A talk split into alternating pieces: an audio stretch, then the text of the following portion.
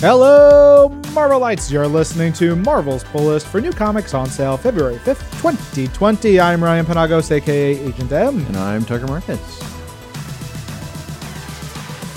Tucker, I heard you had used a Leatherman Yep. to fix the broken equipment That's in right. our podcast studio. How does it feel to be the handiest man at Marvel? Well, there is some stiff competition around for that title. I appreciate it. I do consider myself to be quite handy. I do also own my own Leatherman, the Leatherman Wave, not SpawnCon. And, uh, you know, I do all sorts of business with it pruning plants to, you know, threatening people on the street. Dude, nope. No? You should not be threatening people on the street, Tucker. Um, You are a loose cannon this week, Yeah. and I'm here for it. I'm doing great. My wife believes she's getting a cold, so Ah. she's terrified of making the baby sick, and I'm terrified of all of us getting sick and all kinds of stuff. But my family was around this weekend, and it was real fun, having a great Nice. time. Yeah. nice. That's great. There's so much going on in the Marvel podcast world. All the stuff that we're doing on This Week of Marvel, all the stuff that we're working on to have fun with on Marvel's Pull List. It's good. We're gonna have a special guest later. Oh. Uh, we're gonna put him under the what, like the spotlight Yeah, lamp. yeah, yeah. you know? The like creaky, w- Yeah. Swinging light, you know, and mm-hmm. he's like pulling at his shirt collar, going like, "Oh, it's getting hot in here." Oh, I hope he's, oh. his, his voice breaks a lot. to be honest, his voice breaks all the time, so it's, there's just no way around it. Yeah. Uh, but we do have a number of new comics to talk about this week because that's what we do here on Marvel's Pull List. We tell you about all the new comics that are on sale from the company, all the print issues, digital stuff, the collected editions. Maybe you know them as graphic novels or trade paperbacks. Uh, we're going to tell you all about Marvel Unlimited as well, but. Let's dive into the new books. You're up first, Tucker. All right, we're starting with Ant Man number one, a book that I've been excited about for a really long time since we announced it a few months ago. This is written by Zeb Wells with art by Dylan Burnett, colors by Mike Spicer, and letters by VC's Cory Petit. So, what's exciting about this book is not just the Ant Man action, it's not just the presence of Ant Man, which in itself is always a boatload of fun, but we also have a stinger here Cassie, Scott Lang's daughter. So that dynamic, when you mix it all in, I think adds something really, really unique. The father daughter team up book is so cool because, you know, Stinger needs to be able to be a superhero in her own right, but you just know that that fatherly influence is never gonna kind of be able to be uh, held back. So getting a little bit of tastes of that uh, in certain moments in here is really really awesome. I love it as someone who is a new dad, Yeah. like looking at this from a perspective of how I would handle this. Right. And I'm like, Scott, what is wrong with you? Scott, Right. what is wrong with you? Scott, what is wrong with you? Scott, what is wrong with you? Yeah. The entire time. Well, that's the thing that I think you know. Reading this book made me maybe start really thinking about is the nature of Scott Lang. The character is he goes headfirst into decisions, and it's kind of what makes reading a, an Ant Man book so much fun. You know, he he's kind of a, a do first, think later kind of guy. Um, Lovable loser in some yeah. respects. Yes. Uh, goof. Yeah. Sometimes just falling, uh, you know, ass over tea kettle. Right. More often than not. so again, all those kind of swirling aspects of these characters in here is really, really cool. It's something I'm excited to really start digging into, and, and I think Ant Man is is naturally going to be a really funny book, and Zeb Wells is a really, really, really funny guy. But when you just know those kind of strings of drama are going to start to be pulled more and more, as any kind of natural Marvel comic will, it's going to be really, really awesome. It was nearly one of my picks, and it has a great way of threading the needle of being a book that will be perfect if you love the MCU, Yeah. but not something that is like forced down your throat of like, oh, you've seen the movies, now Yes, read the yes, comic book. yeah. It it straddles the line of like being kind of perfect for anybody of any level of interest in Ant Man. Yeah, that's a great point. Also in here, we have, I believe, one of your favorites, Swarm. You better believe it. Yeah. and it is not the only appearance of Swarm this week. Yeah. This is our Marvel Universe 616 Swarm with a great twist at the end. We're going to get to another Swarm story later, but I think one of my favorite issues this week is Black Cat number nine because it's my first pick of the week. Oh boy, uh, man, we've picked Black Cat a number of times and I can't stop because writer Jed MacKay is on fire, and this week he is joined by artist Kris Anka, colorist Brian Reber, and letterer Ferran Delgado. Yes, that is right. Kris Anka doing Black Cat. That's the thing. Like that's the team up. It's one of those things. It's you never knew you could dream that big, you know. and then it happens, and you're like, wait, wait, hold on, what? It's incredible. So Reach for the stars, and you know what? All your dreams can come true. Wow. Uh, we know this book is really funny. It is really fast paced. It is full of hijinks and heists and action adventure. You know, Felicia Hardy, aka the Black Cat, has got schemes going on. She's got things happening. She's working multiple angles. She's got her crew. She's got her mentor. She's got different things going on. Then you throw in Patch. Patch is a pivotal part of this storyline. And uh, if you don't know who Patch is, it's Wolverine Yeah. with an eye patch. One of my favorite little twists of the 1980s. We first saw Patch in Marvel Comics Presents number five in June of 1988. And it was really the first time he had he wore the eye patch. You got to remember, back in the 80s, Wolverine wasn't like an instant healer. He he took a little bit longer to get better. Over time, he's kind of become this nigh invincible machine where, you know, you cut off his head and it just goes right back. Not really, but you know what I mean. Uh, but he wasn't called Patch until two months later in the second issue of the Wolverine ongoing series. I just find it really cool to bring the Patch character back. He's cool. He wears the eye patch, but he also has like a suit on. He has this persona of like a bad boy in Madripoor who owns a bar, who will like protect people, but you also don't want to cross him. He's like very much Wolverine, but also like like a sexier, cooler Wolverine. Right. He's like uh. Rick in Casablanca. Yes. Yeah. Yeah, kind of like Rick in Casablanca. yeah. I, I think that's a very close analogy. And then you layer on top of that, this does tie into all that's going on in Dawn of X in some ways. If so, if you're reading Marauders in particular, this has some really neat ties to that. But if you're not reading the X books, don't worry. You're not going to be lost. You're not going to have to like figure anything out. Everything is laid out for you here.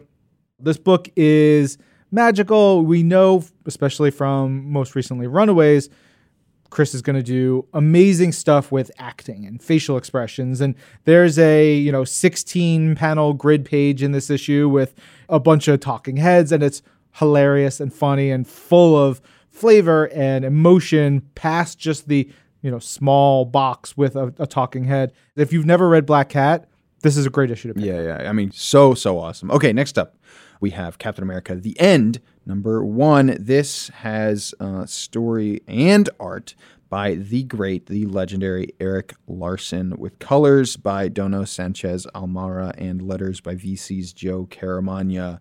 You know, when we have oftentimes a, a cover that is in homage to uh, maybe a like a really famous cover or something from history or a panel, it'll say like X artist after and then original artist. This entire book might as well say Erik Larsen after Jack Kirby, and specifically, obviously, Jack Kirby's run with Captain America from the 1970s. There are so many moments in here where you can just pluck it out and be like, I know exactly where that's from. I know exactly what he's referencing. And I just love seeing that lineage because it's one thing when you have, you know, a young up and comer doing something in homage to Jack or Ditko or any of the legends. But it's just, it adds another layer of how cool it is when a legend himself, Erik Larsen, is doing this. And it really is one big, you know, love letter to to Jack Kirby and Jack Kirby style Captain America. Uh, one last thing about this book is the coloring and the lettering are also very intentionally done in a I don't want to say a non-modern style. It's a little bit of a retro style. So the coloring is done with a different kind of wash. It doesn't look as computerized coloring as we normally see. And the lettering, especially if you are a fan of Erik Larsen comics and and the comics of his era at Marvel, there are a bunch of lettering tropes and, and things and styles that are put to use in here that evoke the feel of the book that Erik is going for. It is just a total package of really wonderful stuff. Yeah, totally agreed. Also, wonderful this week is Conan Battle for the Serpent Crown, number one, written by Saladin Ahmed with art by Luke Ross, colors by Nolan Woodard, and letters by VC's Travis Lanham. Uh, this one is uh, a Conan story set in our modern time. So if you've been reading Savage Avengers, you know that Conan is just like he's dealing with Doom, he's dealing with wizards, he's dealing with Kulan Gath, and now he's made his way to Las Vegas.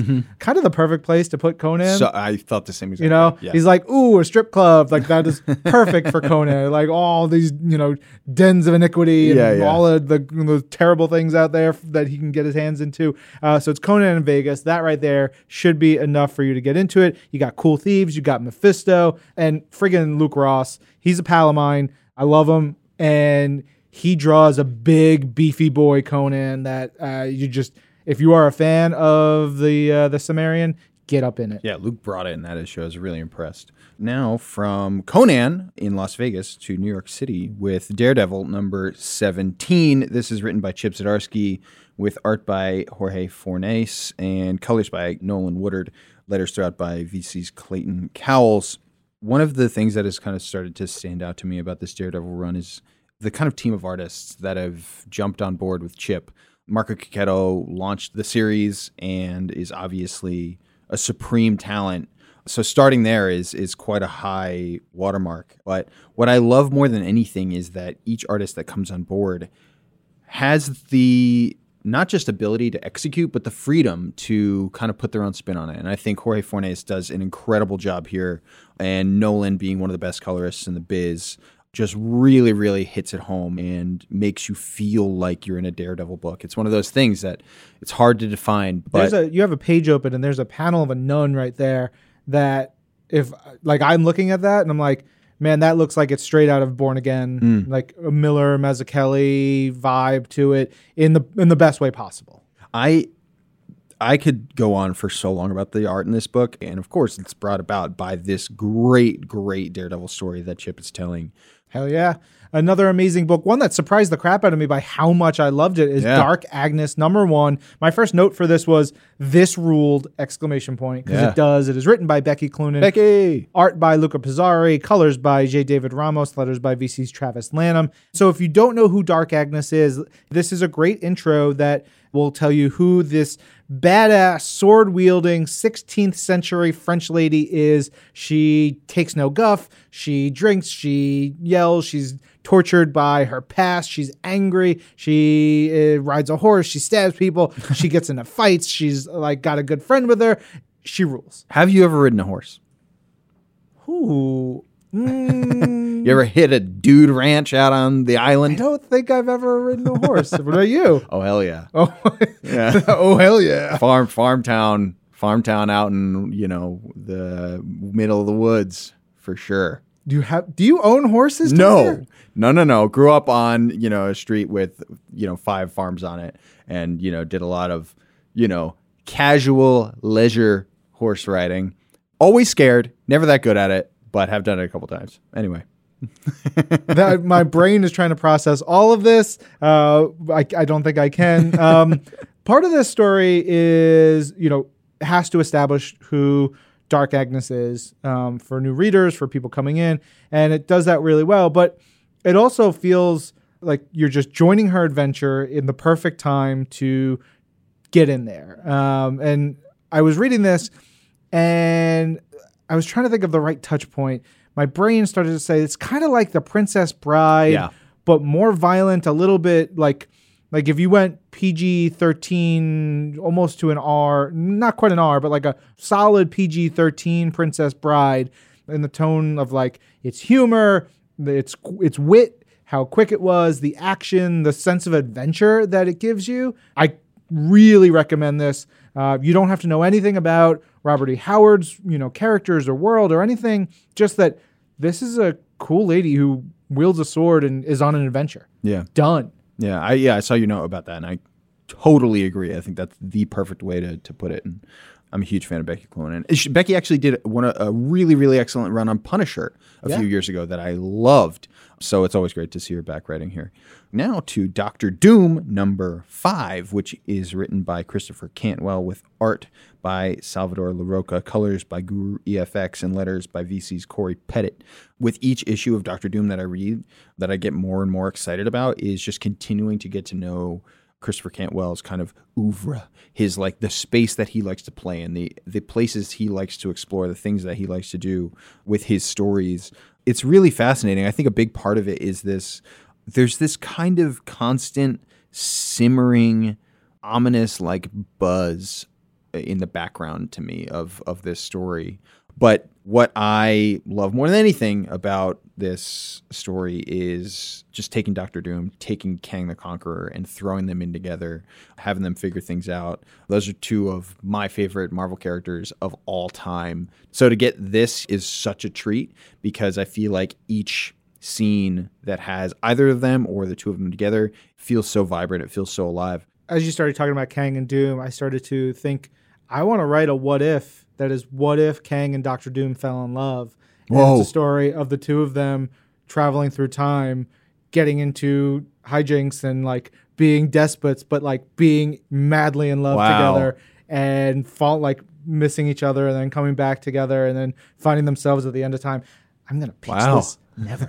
uh, but you hear it here on Marvel's Pull List. Like you hear us talk about Immortal Hulk, Great Power, number one. This is written by Tom Taylor with pencils by Jorge Molina, inks by Adriano Di Benedetto and Roberto Poggi, with colors by David Curiel and letters by VC's Cory Petit. Now, this one is interesting. We're going to have a couple of these almost bonus Immortal Hulk stories that take the core concept of what Al Ewing and Joe Bennett and the team have done of this new sort of storyline for Hulk, where he's dealing with you know the Devil Hulk and the different personas and you know the the one below all, all that stuff, and find other tales for it with other creators. So this is the first of those. Tom Taylor in here. We're big fans of Tom on the show, and he gets to tell a fun story with another character he's been writing a bunch, you know, of the last couple of years, Spider-Man, and it is really neat because it turns Spider-Man into a Hulk, and you get hulked out Spider-Man in the the the webs in the outfit, rampaging around. But because it's a Tom Taylor comic, it ends up giving you, you know, sweet and touching moments alongside sad, just like heartrending moments with the funny bits, big action. Jorge Molina feels almost like a prestige artist. You know, he we don't get to see Yeah. enough of Jorge's art, and so when we do get Jorge to come in here, it's like, man, it's so good. Yeah, there's there's almost amazing covers, but but Yeah. rarely seeing interior. Yeah, there's like so cool. vibes of Olivier Coipel and a lot of you know what he does, and so I I love that a ton. But it's look, distill it down, Spider-Man with Hulk powers. Boom.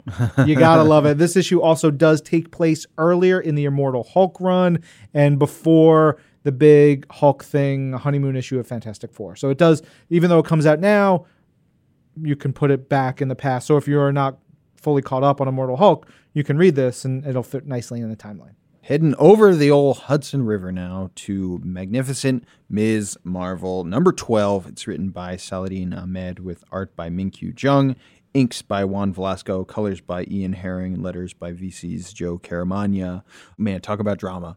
I feel like the, the familial side of Kamala's life has really been ratcheted up in terms of how much drama, how much action she's facing in that front but crazy drama with Kamal's family, but earned, earned drama, real drama that feels totally, you know, personal. I think that's tapping into something that's very special about Kamala, about how she's like one of the realest seeming people in the Marvel universe, and for Saladin and company to zero in on that with with these issues has been a real joy.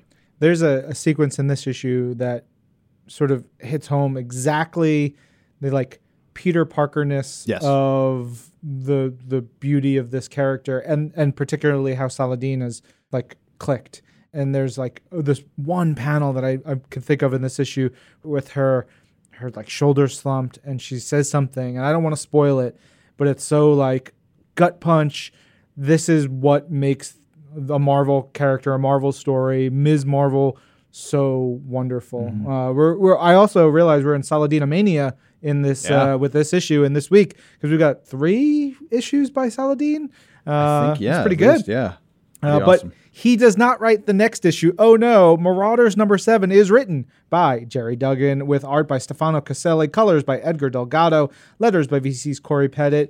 And man, I love this book so much. It I had a tough time with what I wanted to choose this week. There were so many possible choices. This was very high up there for me. I'm a big fan of Marauders. Marauders, if you are unfamiliar, is the sort of it's got a, so it's got so many parts to it. You've got Kate Pryde as a sort of pirate trying to get out there and do some dirty work for the mutants. It's got Emma Frost heading up the Hellfire Trading Company, which is trying to make money for Krakoa through the sale of the Krakoan drugs. It has got action and intrigue as the other parts of the Hellfire Trading Company are trying to undermine each other. You've got new characters, rebirths, deaths, all kinds of action, adventure. Bishop's on the team, Storm's in here. It's, it's wild. There's a lot going on. And this one gives us back Callisto. I love Callisto. She was the leader of the Morlocks.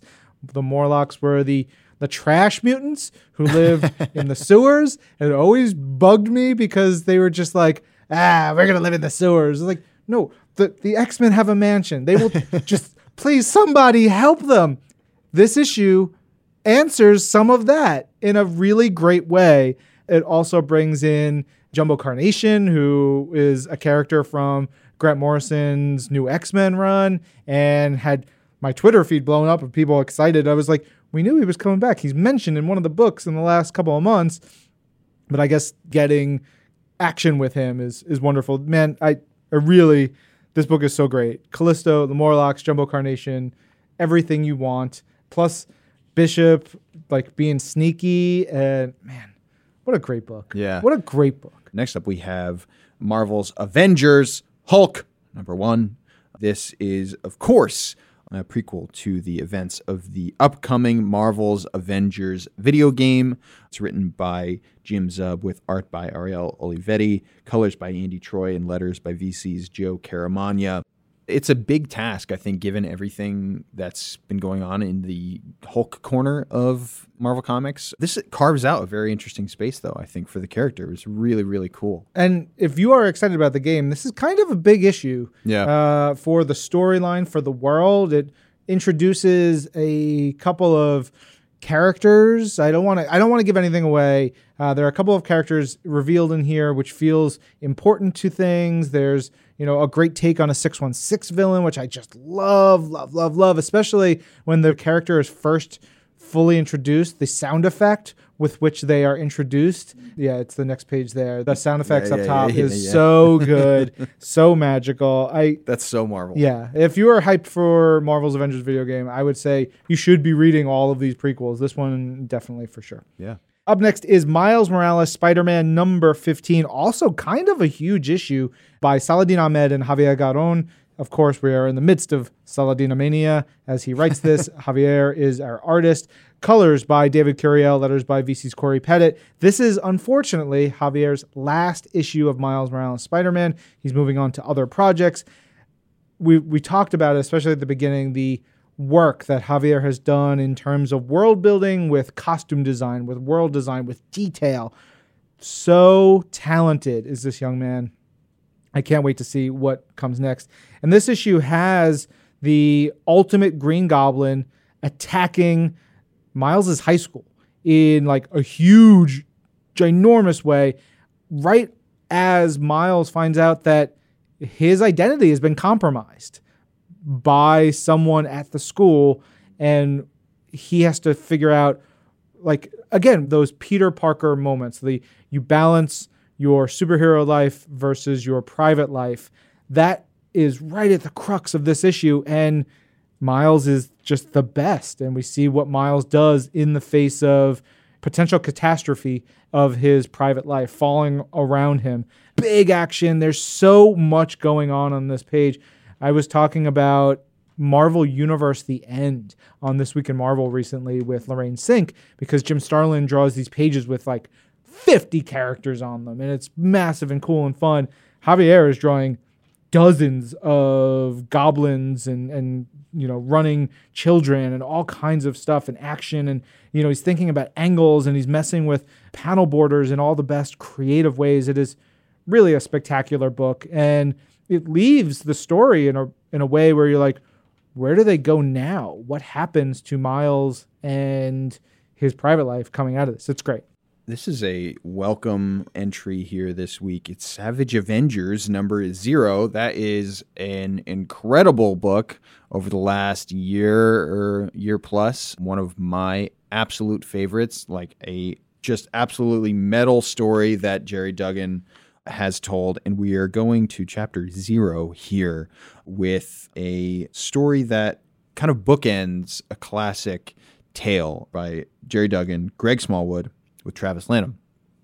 And basically, you could give me Greg Smallwood doing anything and it would be one of my favorites of the week. I think it was Gerry fell in love with working with Greg like a year or two ago on Yes. the, the Defenders one shot yes, that they did. yes, yes. and since it was like a revelation and i know gerry was so he had he had greg commission like a doctor strange piece for himself Right. he got so excited about working with greg and now they're you see them like team up on things here and there wherever they can and it's magic He's so incredible. There's it's like magic it, it, it really it's is. ma- magic is in the story Yes, tucker i let you have that and you just veer the other way yeah, Kudos there's this you. there's this great scene that kind of we open up on this beach with Magic and Doctor Strange and Cable, and to see that be our entry point into another one of Gerry Duggan's favorite things, Kulan Gath. Then we dive into Uncanny X Men number 190 and 191 by Chris Claremont, John Romita Jr., and Dan Green. this issue scarred people. Wow. Like I know of a certain generation who were reading Uncanny at the time.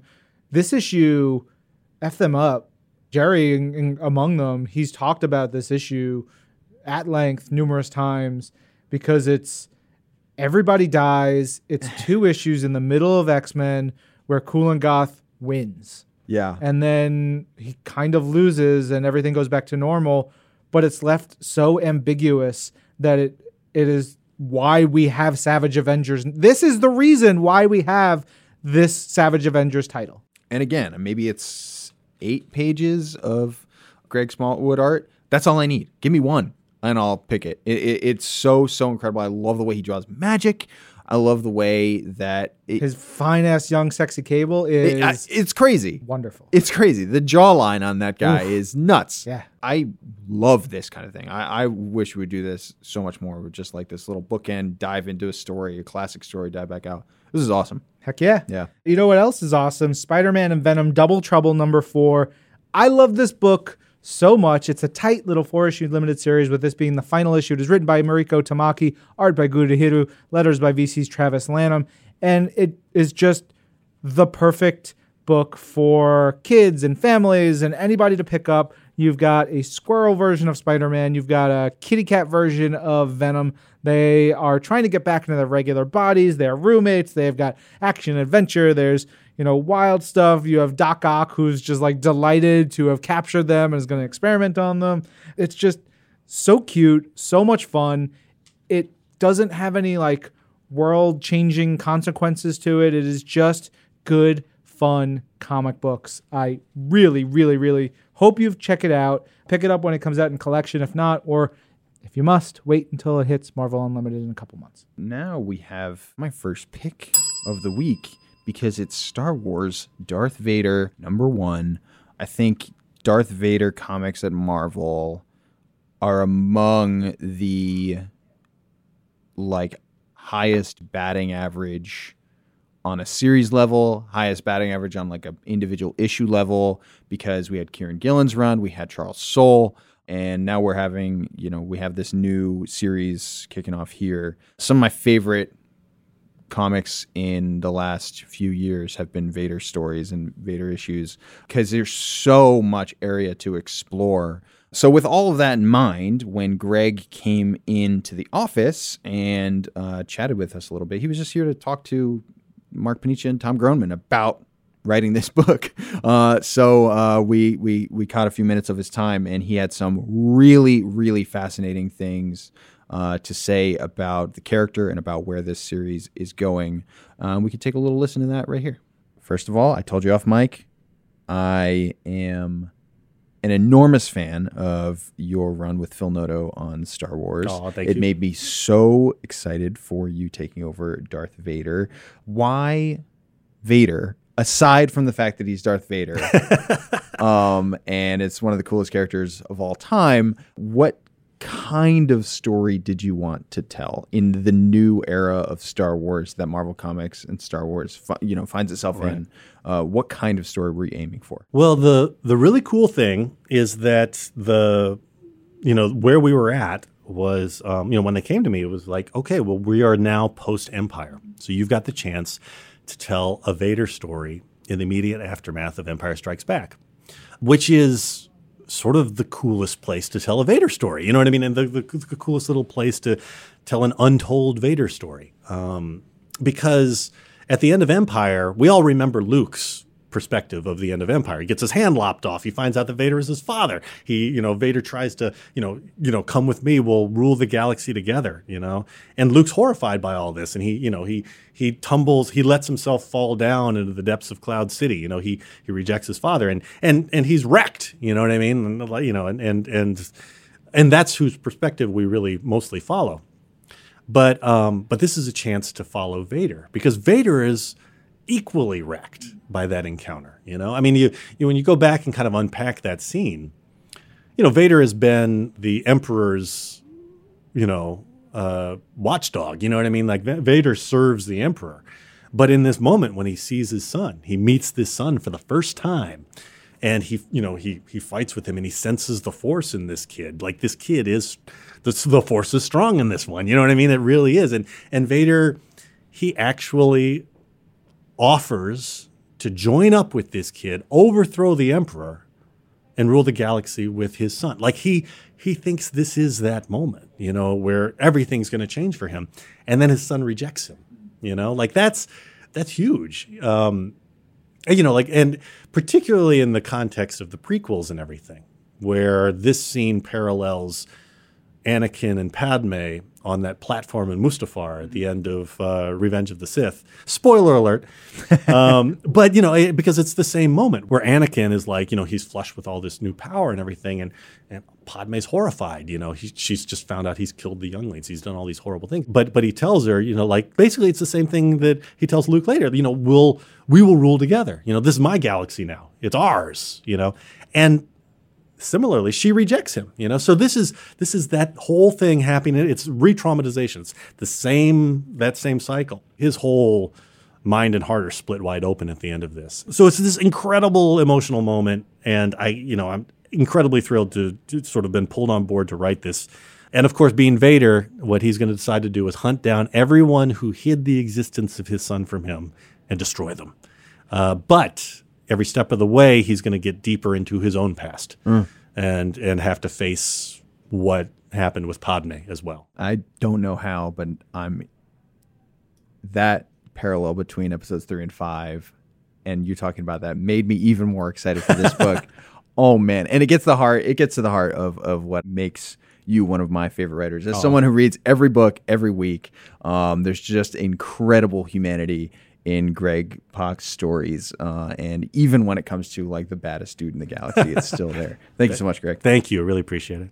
Thanks again to Greg for chatting with us. That was like me at my most like holding myself back. Like I could have talked to him for hours about so many different things.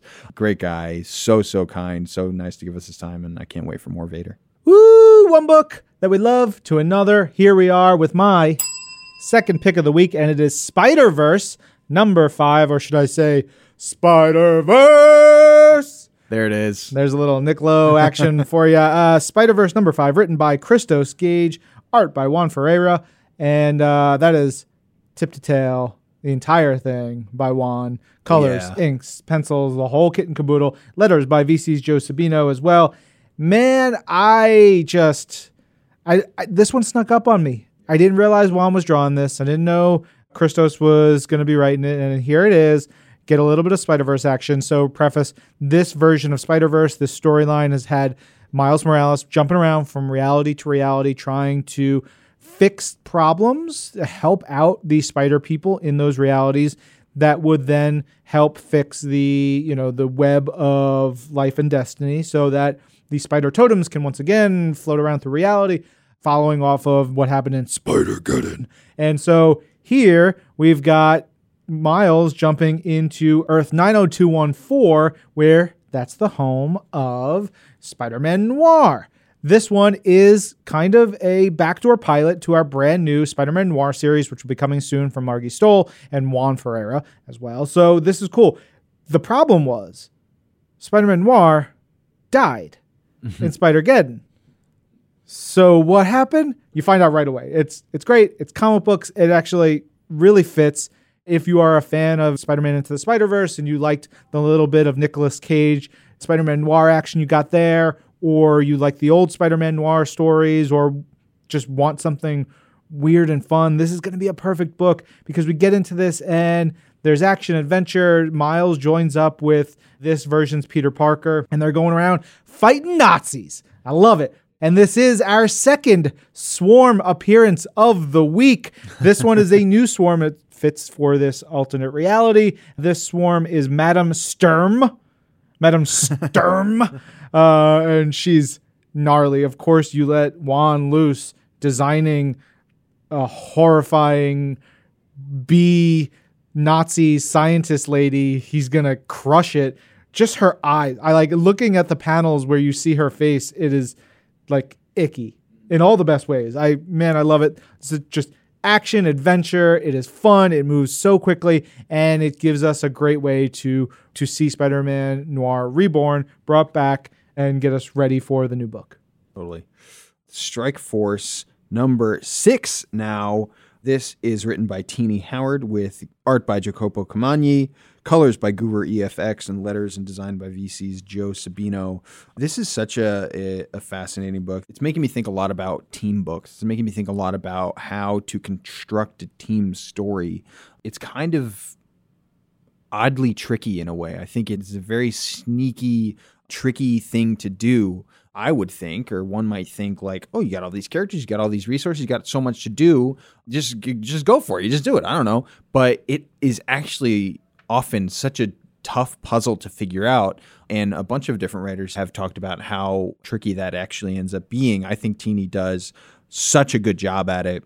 And at its best, you know, you can put the the team against any background and each character will still shine in their own light. They still feel like themselves. They still feel like they're reacting to a scenario like they would. And they still feel like when you're seeing them talk or you're following them down a, a corridor or something, for me, like in this story, like when we have these moments with Blade, I feel like I'm just reading a Blade book which I think is a real testament to how much ownership Tini has over these different characters.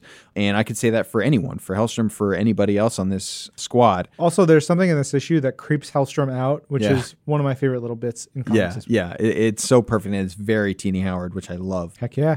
All right, we've got to move on to Swordmaster issue number eight, written by Shutsu with art by Gunji and adapted by Amy Chu. This one has Lin Lie figuring out that he can command his magical sword and trying to like actually march upon his destiny.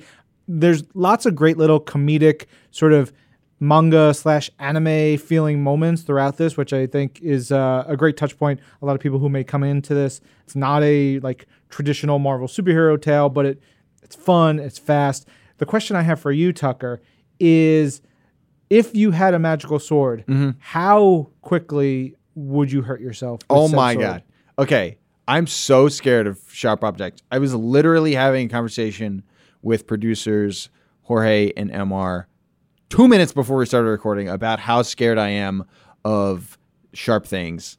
I've cut myself so many times. I can show you multiple scars right now on my just the left side of my body. I'm right-handed, so like my wayward swings of things when I'm holding people up in the street with my Leatherman wave. Not sponsored content. Uh, I frighten myself. You like gave me a flashback when you just asked that question. How long would you last? I, I'd be pretty good. All right. Uh, yeah, I think I would last at least a day or two. I feel like I learned very. There was a period of my life where I was accidentally getting hurt so regularly that it made me like way overcautious for the rest of my life. I, I have an exacto knife, not sponcon as well, uh, in my cup of pens. Yeah. And I know it's there. Yeah. And I never hurt myself with it, but like I, I play with it Oh, all the time. Never once cut myself. I feel like I am real good with with it. Wow. Oh man, I got to shake myself out of that. Phew. Okay. We're moving on now to my second pick of the week. It's one that I was pumped for, and holy moly, did it deliver. This is X Men Fantastic Four number one.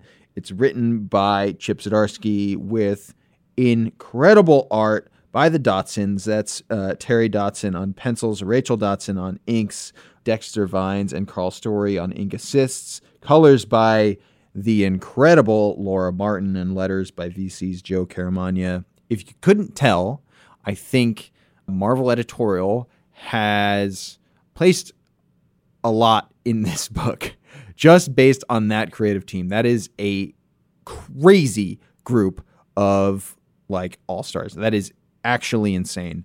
This book, uh, I think it stems from the seed of a scene that took place in House of X number one, where Slim showed up in Washington Square Park in New York City and had a conversation with Reed Richards and the Fantastic Four about Franklin Richards' place in the world. The X Men, obviously, the mutants extended a hand to Franklin and said, You're welcome to come to Krakoa. Tucker, if you were Franklin Richards in this situation and the question was posed to Yeah. you, what would you do? I mean, I I would go to Krakoa. Yeah. I'm Krakoa curious, Yeah. which I think I stole that from Gerry or T- Tini or somebody, but yeah, w- without question, Yeah. right? It's like, Yeah. yeah, I want to go through the gate. I want to see what weird stuff is happening. I want to like, you know, talk to the island and see what he's all about Yeah. or it's all about. And Yeah. I want to like see resurrected mutants. I want to know what is going on. Yeah. It's all the newness that's happening there, but it's also just like Cyclops and it's like these other characters and figures. You're not that- selling it when you say Cyclops. maybe but these figures that are so influential that i feel like have swirled around franklin so much in the past but that he's never like fully jumped on board with and just that prospect alone let alone everything new with krakoa so much to know so much to explore there is like reason enough for me so yeah so cool if there's one of our listeners out there who would not want to go to Krakoa, tell us, hmm. I, like, tell us, use hashtag Marvel's pull list or just tweet to at Agent M or at Tucker Markus. Tell us why. I'm curious. Like, I can see part of the argument. It's like you're going somewhere where none of your family is allowed, everything is new, everything is different, you have no security. Like, all of that might be difficult for some people, but I'm curious. yeah Last book of the week is Yondu number five. This one is written by Zac Thompson and Lonnie Nadler with art by John McCrea, colors by Mike Spicer, and letters by VC's Joe Caramagna. I friggin' love this book. It's so good. We've talked about it at length. I think it's been a picker, you know, once or twice. It is weird and funny and gross out and full of surprises. One of the surprises being that uh, there's a character in this issue which I did not expect to see again. It's a little fairy character named Skeet who was a big part of Thanos' story in the early to mid 2000s, right before Annihilation. She like rolled with Thanos in his adventures where he wore essentially like a toga, kind of. Uh, and to see her show up in a really funny way, you could see Zac and Lonnie just having fun with the cosmic side of Marvel, and John McCrea just born to draw yeah it's Just- crazy yeah dudes getting kicked in the nuts. Yeah. And there's this big pa- panel in here, which is just glorious. I love it. It is fun and it feels like you are. This story has done such a great job of giving us an arc for Yondu Udonta from this present time, where you see where he was at the beginning and you see where he is at the end, and you this journey has been very fulfilling. I, I you know, I, I think a lot of people might have slept on this book. It's five issues, really tight story in in all the best ways. Big adventure, but surprisingly spiritual and touching Yeah. in in a lot of ways. It's great comic book. nice Okay, that's what we have for individual issues on sale this week. Now, for print collections, we have Adventures of the X Men Tooth and Claw, Agents of Atlas, Pandemonium, Ghost Spider, Volume 1, Dog Days Are Over. We have an episode of This Week in Marvel about Ghost Spider and the other Gwens. Seanan McGuire, the writer of this book, she will be on there talking about uh, Ghost Spider. Oh, yeah, nice. Uh, then we have Old Man Quill, Volume 2, Go Your Own Way. Uh, Punisher Epic Collection Jigsaw Puzzle, Star Wars Age of Republic, Swordmaster Volume 1, War of the Ancients, and Venom by Donny Cates Volume 3, Absolute Carnage. Uh, some digital collections just hitting the app this week Guardians of the Galaxy by Brian Michael Bendis, Volumes 1 and 2, Heroes for Hire by Abnett and Lanning, the complete collection, Sif, Journey into Mystery, the complete collection, which is highly recommended. Kathryn Immonen crushing it on Oh, that yeah. one. That book was terrific. Uh, and Uncanny Inhumans Volume 2, that collection. All right, it is time for us to talk a little bit about Marvel Unlimited because on Hey, I don't know. I don't know what you guys are doing here right now, but uh, I don't know what's was just happening. Out back flipping burgers, and uh, thought that you might want some. So uh, yeah. terrific. Oh, you're so sweet, Yeah, so well, thoughtful. you know, that's that's my Brad, get in here. Dad, Brad, Dad. Brad, Dad, Brad. Do you want to Bruce Springsteen this with me? Can we do that? Hell yeah. So we often talk at the end of the show. We mention who works on the show. So many great people work on the show. Uh, someone who I don't think technically actually does work on this show uh, is Mr. Brad Barton. Yeah, that's Clint Barton's uh, half brother. Yep, I'll say. correct. Um, uh, who Brad works in Marvel Audio Department, and uh, I think Brad came to us to talk about Marvel Unlimited. We said, you know what, Brad, you've been flipping burgers in the corner of these episodes of Marvel's Pull List for so long. Why don't you jump on Mike and talk with us about it, Brad? Tell us what Marvel Unlimited is. Go. Oh man, I'm I'm so excited to branch out from just flipping burgers in the corner and sitting under tables reading the comics. Um, if you haven't gotten uh, to be yet part of this app, where over twenty five thousand, way more than twenty five thousand, It's closer to 27,000. It's got to be. yeah. That's at least a solid weekend of reading right there. Maybe. I mean, if you're slow, whatever. no Yeah. I know. Well, that's me. My wife reads so fast, and I do not. I'm like, take my time with everything, and she's like, I'm done. I'm like, what? Huh? Yeah, I'm I'm the same way. It it takes me forever. My reading stack is a mountain at Yeah. this point. Anyway, Wait, for, for listeners, I just want to point out that uh, producer Jorge is like, I can feel his perturbedness because he's trying to fix the mic so that both Brad and Tucker can share it. Brad and I are 10th Avenue freeze outing this mic right now. Uh, what does that mean? That's a Bruce Springsteen. Oh boy, New Jersey. New Jersey. Um, uh, so we're kind of uh, both on the same ti side of this mic. it's gonna be a serious duet. Get back in here. Put your cheek close to my face as we talk about this. Can I be Yeah. Clarence? Clarence is Sure. right. He's a guy in the the E Street Band. That's right. Yeah, yeah, yeah. All right, so we have a bunch of issues. I want to hear what you're reading on Marvel Unlimited in a second. Um, this week, we're going to put the full list on Marvel.com. We'll, link it in the show notes, all that good stuff. This week, hitting Marvel Unlimited, Death's Head number one, Tini Howard, Kei Zama. Really cool, awesome series. Fantastic Four number 12, which is the Hulk thing fight, the honeymoon issue. It is terrific. Powers of 10 number one. So if you have been waiting, you are getting it. It's happening Yeah. two important things for like fill-in issues hercules prince of power full circle. It's an original graphic novel by bob layton from 1988 following up on the two limited series he had done. If you've never read a hercules story this is like all the hercules prince of power stuff. You're gonna be like this dude rules. Where's he been all my life? And then menace issues 1 through 10 which is so good, you guys. I discovered Menace last year during our 80th anniversary, but they're old Stan Lee horror stories. He's got Namor creator Bill Everett on some art, George Tuska, Werner Roth, who worked on the X Men back in the day. Uh, if nothing else, check out the covers. They are gnarly. They're full of monsters and just like, we're going to scare the pants off of you. It's so good. I love Menace so much. Uh, I, I want to second the Hercules Prince of Power. I knew uh, you would. nod. Yep. I um, knew you would. Yep. uh, the secret is out. I'm 114 years old. Yeah. So, uh, so I read Bob Layton's uh, Prince of Power stuff way back in the 80s, and they were a blast. They're so fun. They're ridiculous and funny and science fictiony. I always loved seeing Hercules in the context of sci-fi interstellar stuff. Yeah, it is like get him off Earth, get him outside the pantheon, and just have him do weird stuff. It's Yeah. great. Yeah. And and if you're still on the fence for the whole Marvel Unlimited thing, I'm going I'm literally looking at my Marvel Unlimited right now because of course you can carry around 12 offline issues, which I do in my commute. So right now, those 12 would be House of X number 1. So excited to dive in because I missed it. I'm sorry. I'm a sinner. So now it's time. Get out of my I know. studio. I know. Enjoy the burgers. Um, uh, a handful of unbelievable Gwenpool. I just read the Drax the Destroyer miniseries from 2005. oh yeah, Keith, Keith, Giffen, wrote that. Uh, Mitch Breitweiser. Yeah. Oh man, that It's ooh, good. The Blood Brothers are in there. Blood Brothers that are in there. rules. and is sort of an unofficial uh, entrance point to the Annihilation plotline of the of the mid aughts.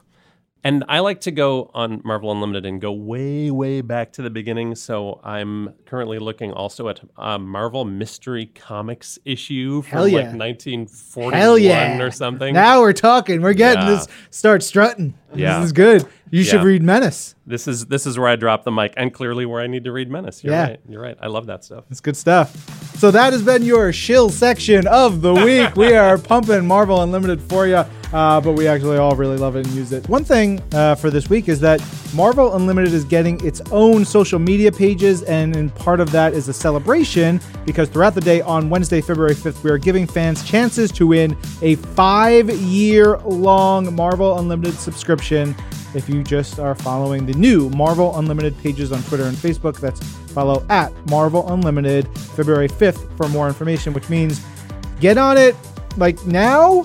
Uh, this episode of Marvel's Pull List was produced by Jorge Estrada with help from MR Daniel. Our audio development manager is Lauren Weiner. Jill DeBoff is our director of audio. Before Marvel Unlimited, there was Brad Barton's Sanctum Emporium, accessible via an interdimensional portal, Kree password, plus a special Asgardian key.